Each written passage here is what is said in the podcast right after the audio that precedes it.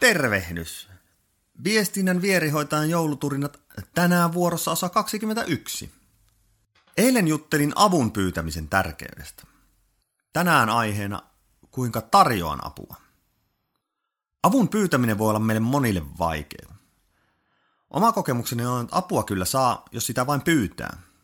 Ihmiset auttavat usein mielellään, jopa ilmaiseksi. Mutta miten apua kannattaa tarjota toiselle niin, että se ei tunnu alentavalta tai tyrkyttävältä? Se onkin sitten visaisempi pulma. Olen itse hyvin ratkaisukeskeinen ihminen. Olen sortunut liian usein siihen, että kun keskustelen ihmisten kanssa ongelmasta, hönkäisen tosi nopeasti valmiin ratkaisun ja kerron jo steppejä, miten kannattaisi tehdä ja niin edelleen. Olen huomannut, että monet menevät tästä lukkoon. He saattavat myös ajatella, että jyrään asioita. Tämä ei ole kuitenkaan tarkoitukseni. Yleensä vain innostun toisen ongelmasta ja tarjoan kärsimättömästi ratkaisua. Yritän siis auttaa omalla tavallani. Tulokset eivät aina ole olleet hirveän hyviä.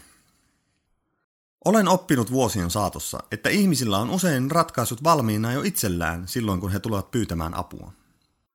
Sain erässä esimiesvalmennuksessa kultaisen neuvon, jota yritän myös itse avun tarjoajana noudattaa parhaani mukaan. Se on, kuinka itse ratkaisisit ongelman? Tällä kysymyksellä on kaksi vaikutusta.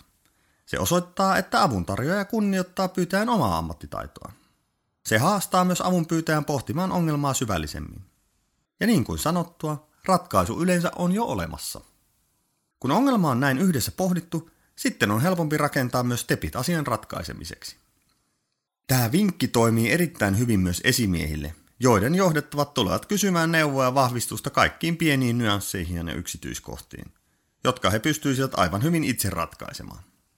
Kun kysyt muutaman kerran, kuinka itse ratkaisisit ongelman, huomaat, että Teamsin jäsenet alkavat löytää ja tehdä ratkaisuja itse. Todellinen win-win. Tässä vinkit avun tarjoajille. Älä tuputa ratkaisuja toisille. Kysy, miten sinä ratkaisisit asian. Auta pohdinnoissa jatkokysymyksillä.